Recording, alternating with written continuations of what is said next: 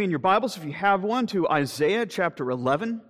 We'll actually look at three uh, short passages in Isaiah this morning for our Old Testament lesson, as they all bear down uh, upon our sermon text from the Gospel of Matthew.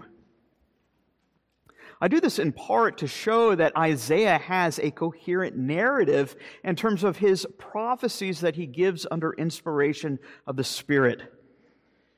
Isaiah, writing in the 8th century BC, speaks of the coming servant of the Lord, uh, the one who, empowered by the Spirit, will bring righteousness and salvation to his people. This morning, we'll consider how Matthew incorporates all these passages as he highlights Christ as the suffering servant of the Lord God Almighty. So, Isaiah chapter 11, verses 1 to 5. There shall come forth a shoot from the stump of Jesse, and a branch from his roots shall bear fruit. If you recall from previous weeks, the Lord had declared that Israel was that tree, that vine that had to be cut down to the root. And yet from that root comes a branch, an Israel of one. The Spirit of Lord shall rest upon him, speaking of this branch. The Spirit of wisdom and understanding, the Spirit of counsel and might, the Spirit of knowledge and the fear of the Lord. His delight shall be in the fear of the Lord. He shall not judge by what his eyes see or decide disputes by what his ears hear. But with righteousness he shall judge the poor. And he will decide with equity for the meek of the earth, and he shall strike the earth with the rod of his mouth. And with the breath of his lips shall he kill the wicked. Righteousness shall be the belt of his waist, and faithfulness the belt of his loins. Now turn with, if you will, to Isaiah chapter 42. As we'll look at the first four verses in Isaiah 42. Again, here speaking of this servant of the Lord, this same servant who is born of the virgin in Isaiah chapter 7 uh, the same servant who inherits the heavenly kingdom, this kingdom of whose increase of government there shall be no end in Isaiah 9. It is this same servant of which Isaiah speaks. Isaiah 42, verses 1 to 4. Behold, my servant, whom I uphold, my chosen one, in whom my soul delights. I have put my spirit upon him, and he will bring forth justice to the nations. He will not cry aloud.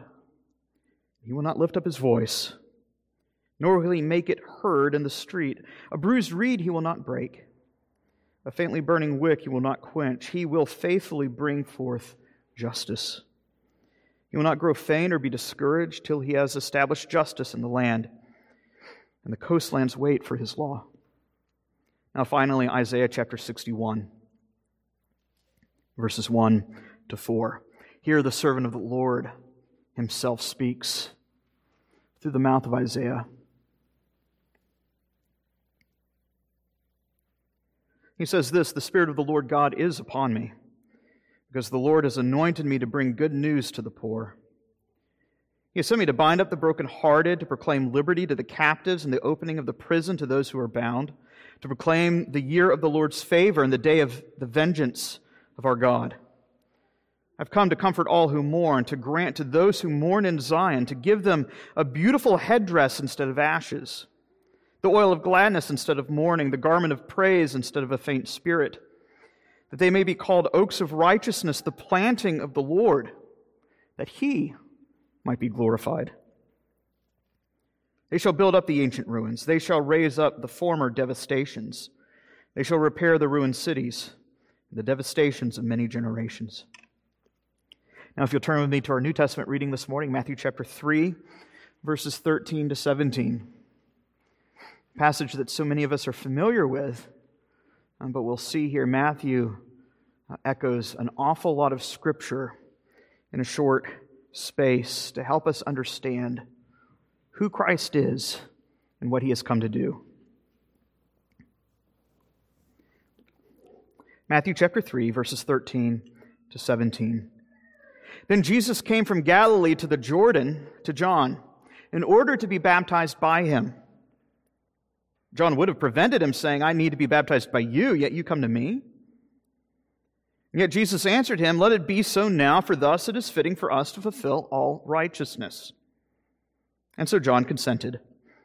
And when Jesus was baptized, immediately he went up from the water, and behold, the heavens were opened to him, and he saw the Spirit of God descending like a dove and coming to rest upon him. And behold, a voice from heaven said, This is my beloved Son, with whom I am well pleased. This is God's holy word. Let's go before him and pray that he would open our eyes to understand uh, the person and work of our Savior.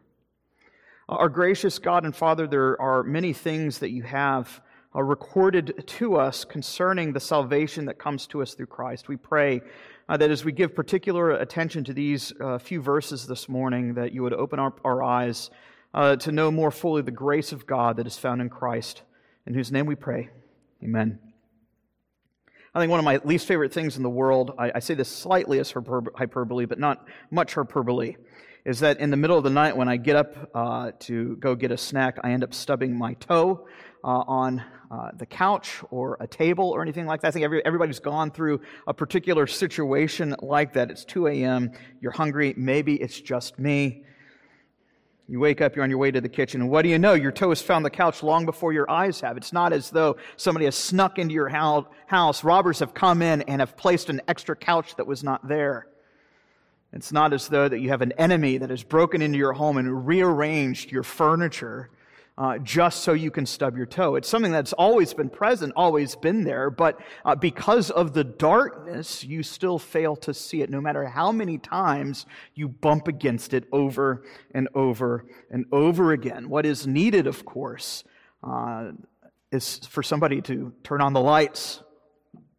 Well, I think what we see in our passage this morning, the lights are turned on. What do I mean by that? Here, Christ's baptism illuminates for us something that has been present the entire time. That here is our one God who subsists in three persons Father, Son, and Spirit. You know, with the rest of the church throughout the world here on Sundays, we confess that the Son of God was made man for us and for our salvation. But here, in this very act of salvation, even particularly this morning, we're given a peek behind the curtain, as it were, as the method of God's salvation reveals to us the God of our salvation. So I'd like us to consider three particular things this morning. First, we'll consider the baptism of the Son in verses 13 to 15. Verse 16, we'll consider the descent of the Spirit. And then in verse 17, the voice of the Father. It's the baptism of the Son, the descent of the Spirit, and the voice of the Father. Father, Son, and Spirit. To remind you where we were and left off from last week, our context has been uh, regarding the ministry of John the Baptist. Here is the promised forerunner to the Messiah, the one who would come and signal the beginning of that great and greater Exodus that was to be inaugurated as the Lord returns to his people. That is the substance of Isaiah's message. It is the substance of what Malachi himself had foretold. That in the last days the Lord would send one in the spirit and power of Elijah who would make ready the path of the Lord as the Lord comes and returns to his people. John's ministry was preparatory. It was a message intended to rouse the nation from spiritual lethargy and apathy as they make way for the return of Israel's king. As we saw last week, John is considered to be the last of the Old Testament prophets. This is what Jesus himself will say of John. None greater among all the prophets than John. He is the last of his kind, as it were. And so, John's baptism we should not see as some type of um, preacherly add on to the service to make people, uh, uh, uh, uh to get people jazzed up about worship or something like that. Uh, John's baptism is a baptism under divine ordinance. The Lord had called John to initiate this particular baptism to prepare people for the coming of the Messiah. It is a, a divine ordinance that signified the washing away of sin and the turning from sin the filth of sin to newness of life. That's why John will call it a baptism unto repentance, a baptism with a view towards repentance. We saw the dangers last week of what took place when one would try to have baptism apart from repentance. As the Pharisees themselves came uh, and tried to be baptized to join the rest of the crowd, and yet they wanted to be baptized uh, without any desire to repent. And yet this morning, Jesus comes to be baptized, and he has no need to repent. What a contrast. John the Baptist last week calls out men who want to be baptized, and yet uh, they don't desire repentance. And now here comes one who wants to be baptized, and yet he has no need of it. John protests here. This says, what, what, are you doing? You're of greater rank. John immediately recognizes who this is. You are of greater rank than I, as we saw last week. I, am not, I'm not even worthy to be your slave. I, I'm not even one who's worthy to carry your sandals. And yet you want to be baptized by me? No, no. Jesus, I think you have it the other way around. I need to be baptized by you. I mean, here's a prophet who's been filled with the Spirit since the womb, and yet he recognizes that here is one who has a greater fill of the Spirit. He has the Spirit without measure. John says, You're the one who needs to baptize me, not the other way around. I think John, uh, uh we kind of look and we laugh, go, All right, John, why are you protesting what Jesus has commanded you to do? But you kind of feel the pressure, don't you? It raises an important question. Why is it that Jesus needs to be baptized? If he is in fact the sinless, spotless Lamb of God who takes away the sin of the world, why would he have to undergo a baptism of repentance? Jesus gives a critical statement that John seems to grasp right away, and this is why John is able to, to relent so quickly. Jesus says, We have to do this. Permit it now because it is necessary for us to fulfill all righteousness. Of course, we are, at least myself, have been left scratching my head and asking, What, what does that even mean? What does Jesus mean when he says that oh, we have to fulfill all righteousness? Well, we see throughout Matthew's gospel, Jesus will speak of righteousness in a number of ways. And in the context of this, he will begin to speak more openly of his mission and purpose as we make our way through Matthew's gospel. You think of Matthew chapter 5, verse 17, where Jesus says, I've not come to abolish the law and the prophets, rather, I have come to fulfill it. Using that same language here, fulfilling all righteousness. Later at the Sermon on the Mount, he'll speak of fulfilling the law and the prophets. I think at the very least we can say this. When Jesus says he has come to fulfill all righteousness, he means he has come to do what God has commanded of him.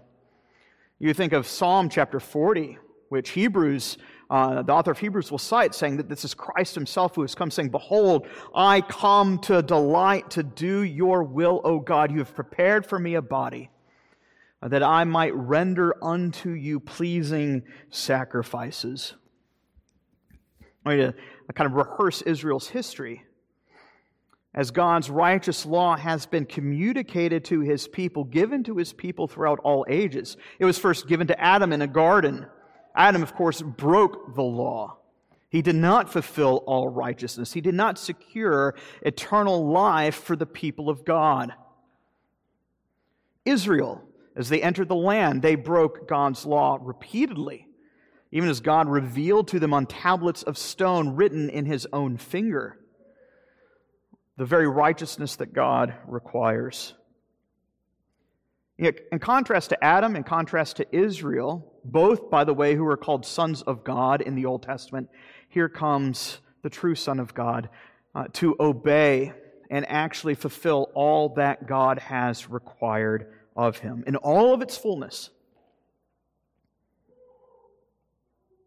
God had commanded baptism to John the Baptist. It was a divine ordinance. So Jesus, having come to fulfill all of the law and the prophets, comes to fulfill this particular divine ordinance as well. Christ keeps it. And yet, I think there is more to the story as well. You know, you think about what goes on here in the States. Every four years, we hold presidential elections. Whoever wins uh, the election poll will then have to take an oath for office. where he vows not only to lead the American people, but also to represent the people on the geopolitical stage. Right, when this elected individual takes his pledge, his oath of office, everything changes. He ceases to be a private individual, and now he becomes, using somewhat older term- terminology, he becomes a public man, a public official.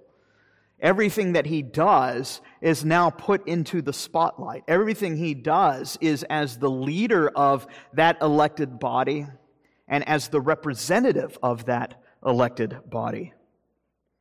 Well, here Jesus begins his public ministry. We can somewhat make a rough analogy here that his baptism is a baptism into this public office, not for a four year presidential term, of course, not elected by a people, but elected by the Father himself to be the representative head of his people. He takes the form of a public servant. Isn't that interesting? That's the language that we use even for elected officials today. They are public servants, they are ministers. And here, Christ takes on the role of this servant of the people as he chooses voluntarily to become obedient even to the point of death. As Paul will say in Philippians 2, death on a cross. He comes to fulfill all righteousness, even as he bears the curse of sin due the people that he represents. See, in Jesus' baptism, he undergoes this special relationship. This is an act of corporate solidarity with his church, where he is not only their king, not only their leader, but also their representative head. Everything that he does, he does as a representative of the people. Anything that he does on the public sphere is now imputed, as it were, reckoned uh, to those whom he represents. I remember in 2016, I was living just outside, outside of Chicago. I finally had the World Series for the first time in over a century. The Chicago Cubs had finally won the World Series. It was about 1 o'clock in the morning, game seven. Cubs win. Uh, and all of a sudden, I hear in the streets fireworks and people running up and down the street, shouting and screaming, We won, we won, we won. And I open and I peek out the window. I'm thinking, You did not win. How can you say you won? I'm surprised you could make it to first base without falling over and dying of a heart attack. This is the, the, some, the person that you see in the street running is not somebody who looks like uh, what we might say an athletic individual. And yet, how is it that, that the common person, so many hundreds of people, so many thousands of people in Chicago on, on that midweek night, one o'clock in the morning, could be screaming, We won, we won, we won, even though they had not stepped foot inside Wrigley Field? It's because the Cubs had acted as their representative, as it were, on the playing field. The victory of that team is now credited to the victory of the people who are associated with that team. Does that make sense? That's why people get so excited about going to a football game or a, a baseball game. I remember when I was uh, in college in, in Florida, there's this guy who sat in front of uh, in front of me in church every Sunday morning. He's from Tennessee, he's from Knoxville. You can always tell whenever Tennessee lost a football game because that morning, Sunday morning, the day after that college game, it, he, it would show on his face. He would have the look of defeat. Jesus undergoes an act of solidarity with his people. That's what this baptism signifies. He undergoes, as it were, an oath of office to engage in public life as the representative head of the people of God. Well, John relents and he baptizes Jesus. Jesus comes up out of the water. And Matthew now directs our attention to a very strange phenomenon. You see this here in verse 16, where the heavens are rent open and the Spirit descends in the form of a dove. Notice where he says that in behold. Again, that, that word behold is kind of an old fashioned uh, fogey term that simply means, hey, pay attention. Looky here.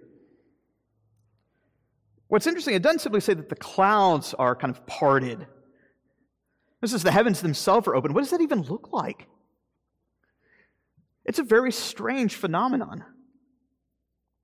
What does it even mean? Again, I think we have to go back to the Old Testament to understand this imagery that is being evoked here. In Deuteronomy chapter 28, Moses himself, this is his final farewell sermon as Israel is about to enter the promised land. And Moses is about to die. And Moses, as the great prophet of Israel, tells the people, There is coming a day where in your sin and your treachery and rebellion, the Lord will have enough. And he will exile you from, from the land on account of your sin and the heavens will be closed and as brass. You will pray for forgiveness, it will not come. You will pray for deliverance, the Lord will not answer you on account of your rebelliousness and your iniquity. You fast forward several centuries later to the prophet Isaiah. Again, speaking of the work of the Messiah. Again, that word, that term Messiah, the old Hebrew word Messiah, the Greek word is, is Christ simply means the anointed one.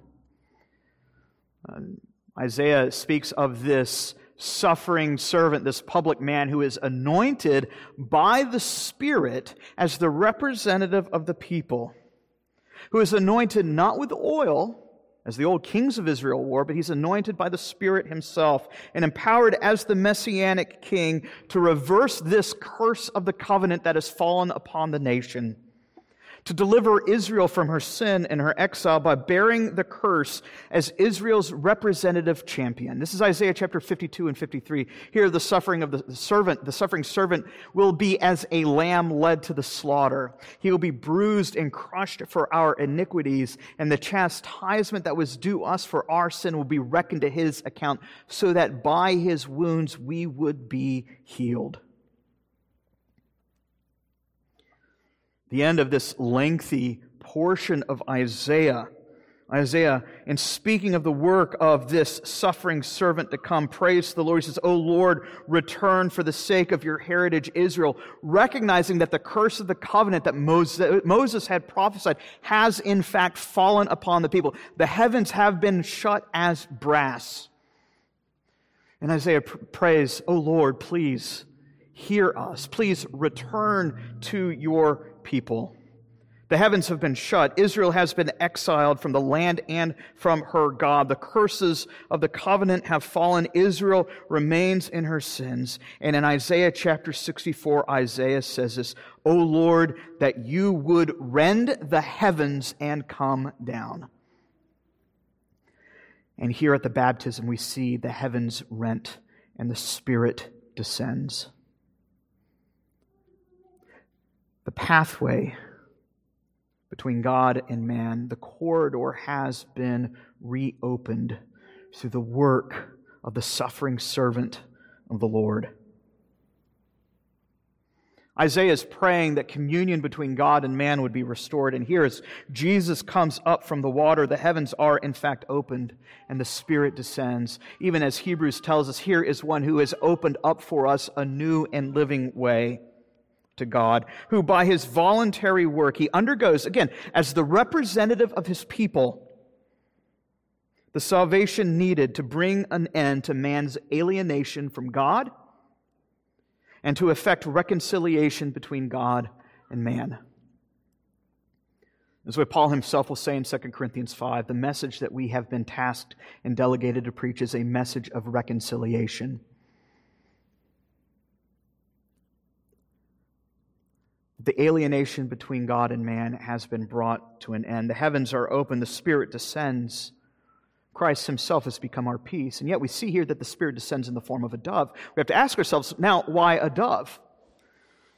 Again, we always have to be using the Old Testament as the spectacles, as the, as the grid, the lens, the decoder ring, as it were, to understand the imagery being evoked here. When was the last time that we see a dove descend and alight upon the waters? It's at the flood. You recall again Genesis chapter 6 to 9 on account of uh, the sin, not just of the people of God, but the sin of the nation, uh, of the nations, of the whole world. God comes in a flood of judgment where he opens up the heavens and the waters of judgment fall and drown the people in an act of God's wrath. Second Peter says the waters of judgment fell to destroy the world that then was. Now, here we find that the heavens are open once more. And instead of judgment falling, we see the Spirit of peace descending and falling upon the Lord Jesus Christ. What does this signify? It signifies that the waters of judgment are dealt with through this suffering servant. As Christ, as he goes through this baptism of judgment, later Christ will describe it as a baptism of fire. He undergoes the judgment as the representative of the people of God to bear the judgment and the curse of sin that is due us. Here is the obedient son where the disobedient sons of God of before have failed.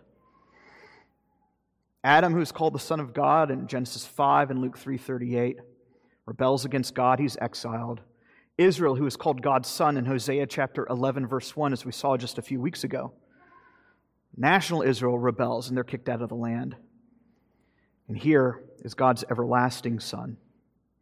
And he comes fully obedient to secure salvation as the representative of his people, so that he might effect peace for us. As Paul himself writes, he himself is our peace. He has opened up this new and living way to God. He's leading us through, to use the language of Isaiah, this new and greater exodus that culminates in the forgiveness of sins that delivers us not simply from the tyranny of another political tyrant, but from the tyranny of sin and slavery to sin itself.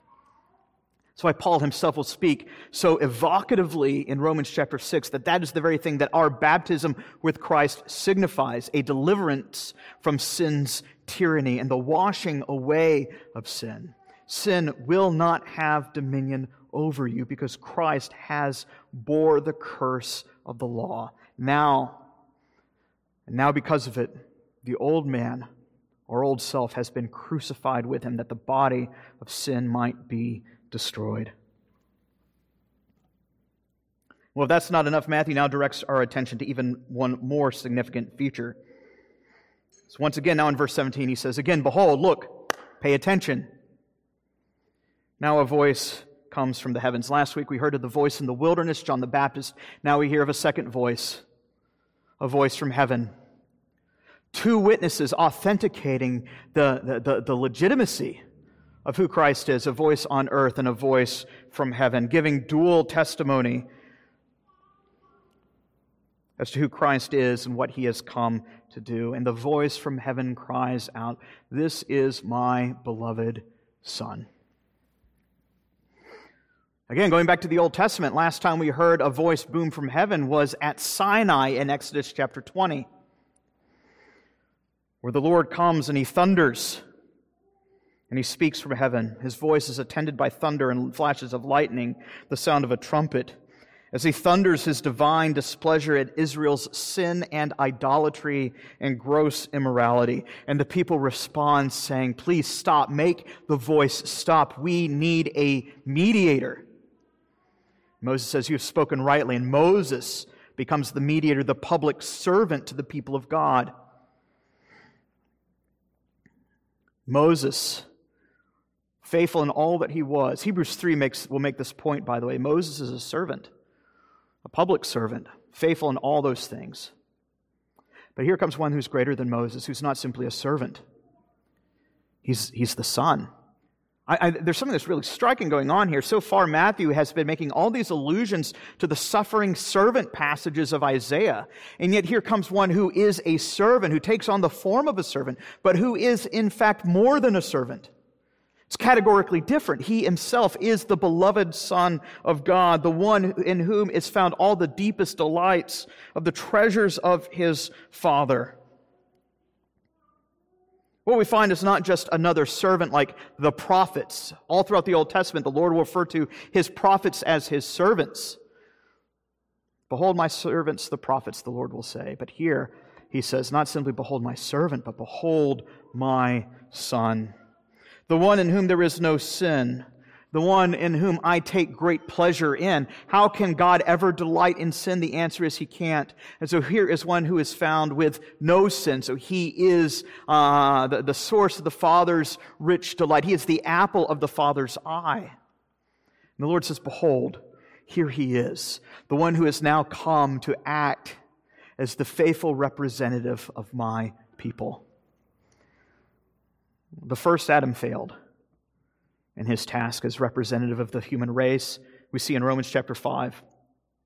Now Christ comes as the last Adam to succeed where the first Adam had failed. Whereas all the other sons have disobeyed, here comes the everlasting Son, who, as Hebrews 1 says, is the very radiance of God's glory, who is the very imprint of God's character and nature.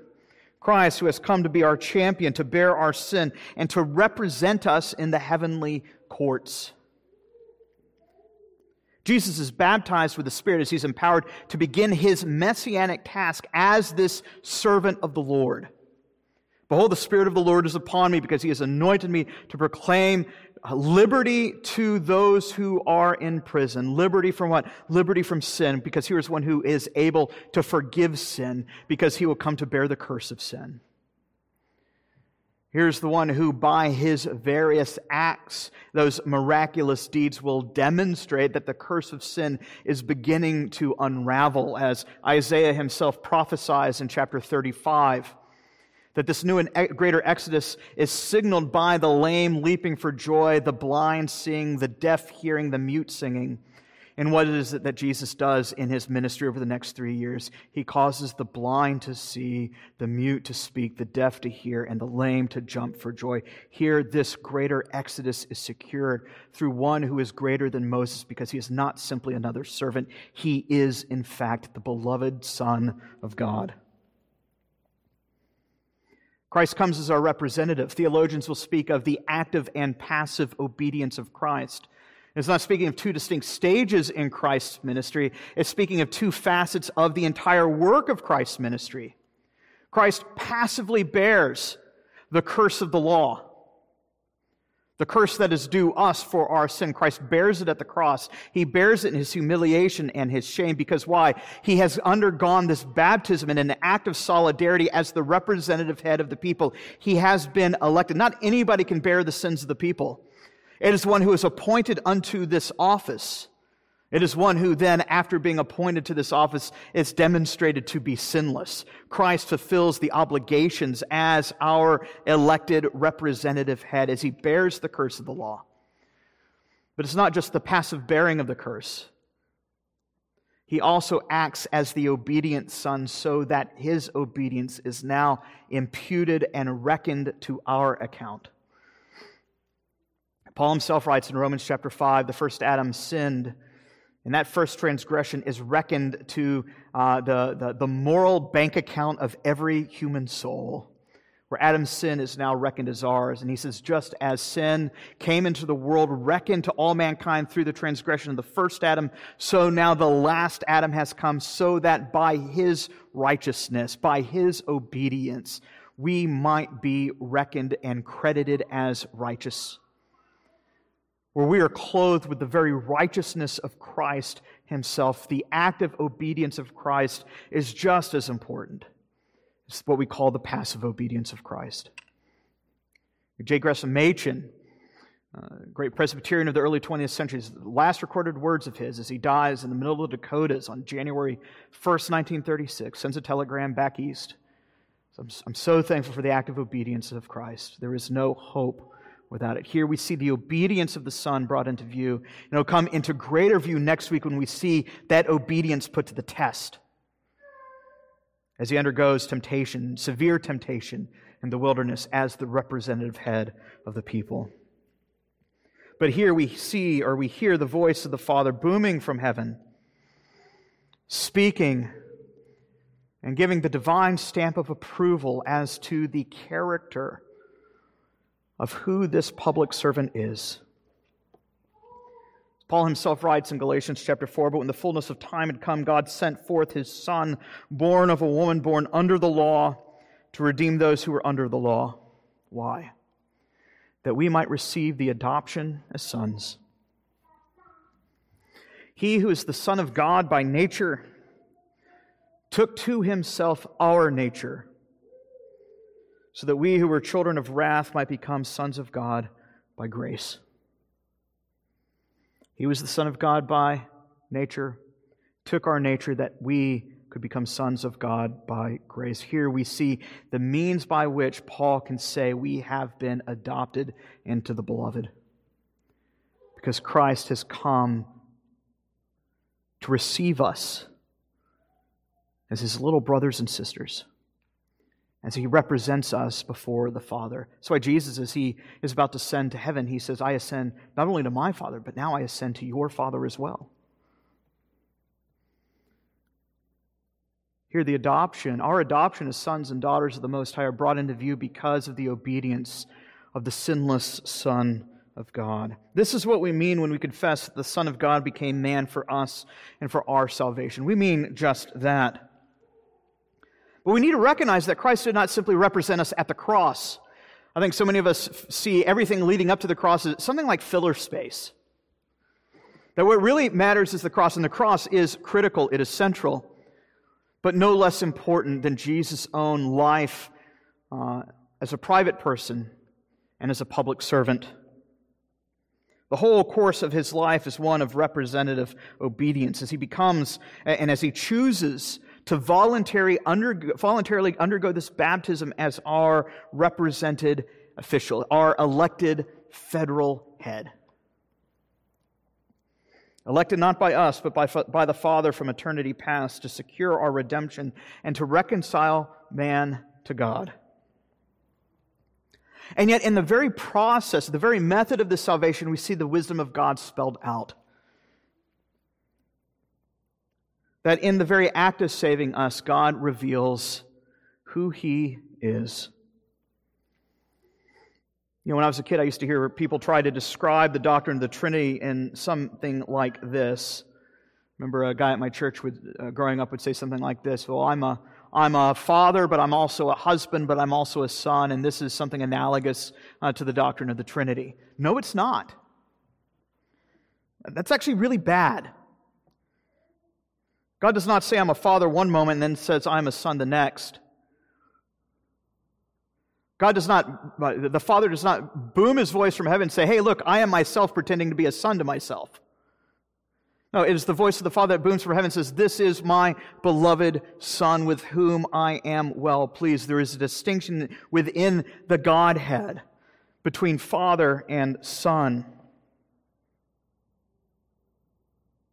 This is my beloved son. I'm his doting father. You know, the early church confronted such teachings as a little old church heresy known as modalism that, that, said, that, that try to make sense of the, the doctrine of revelation concerning who God is. They say, well, God is kind of like a, uh, this is what modalists say, God is something like an actor who has three different masks, three different persona.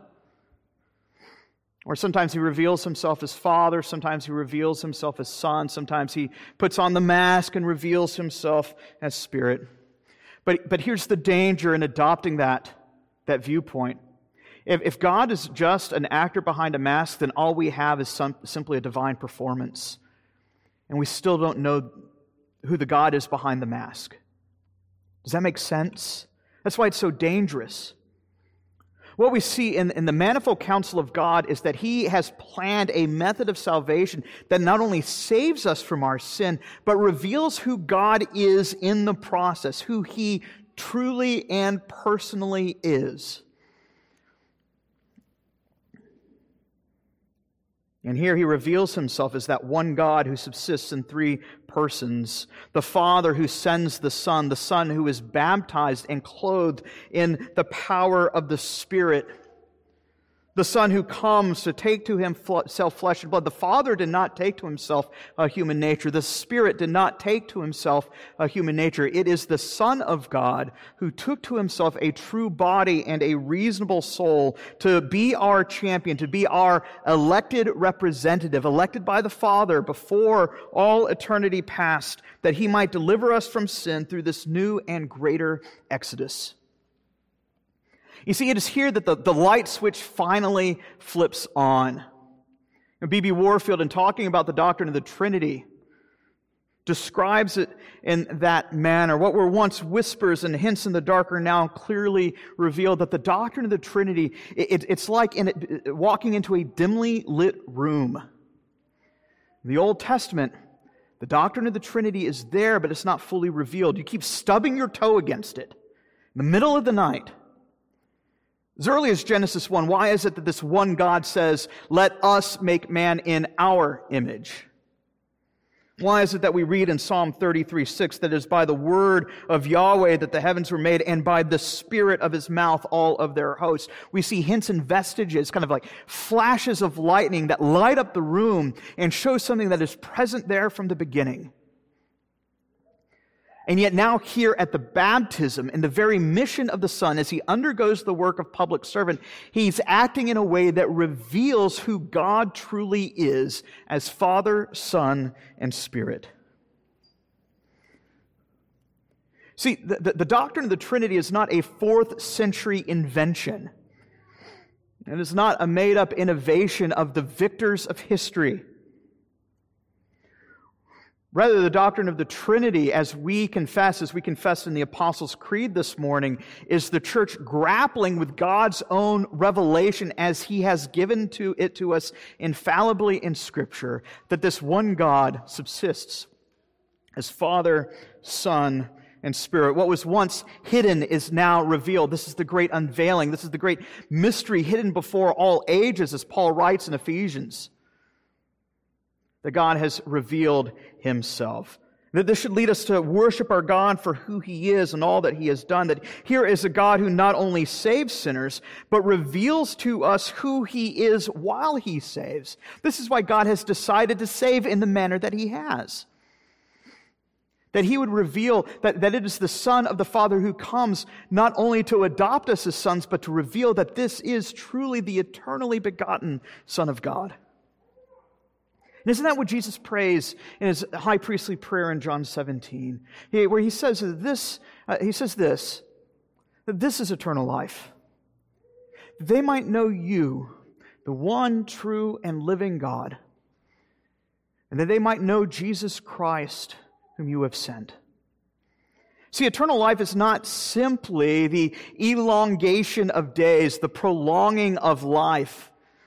As if uh, uh, uh, you, you, think of Bilbo Baggins in Lord of the Rings, where he describes uh, the extension of days as like being a, a, thin slice of butter being scraped over toasted bread.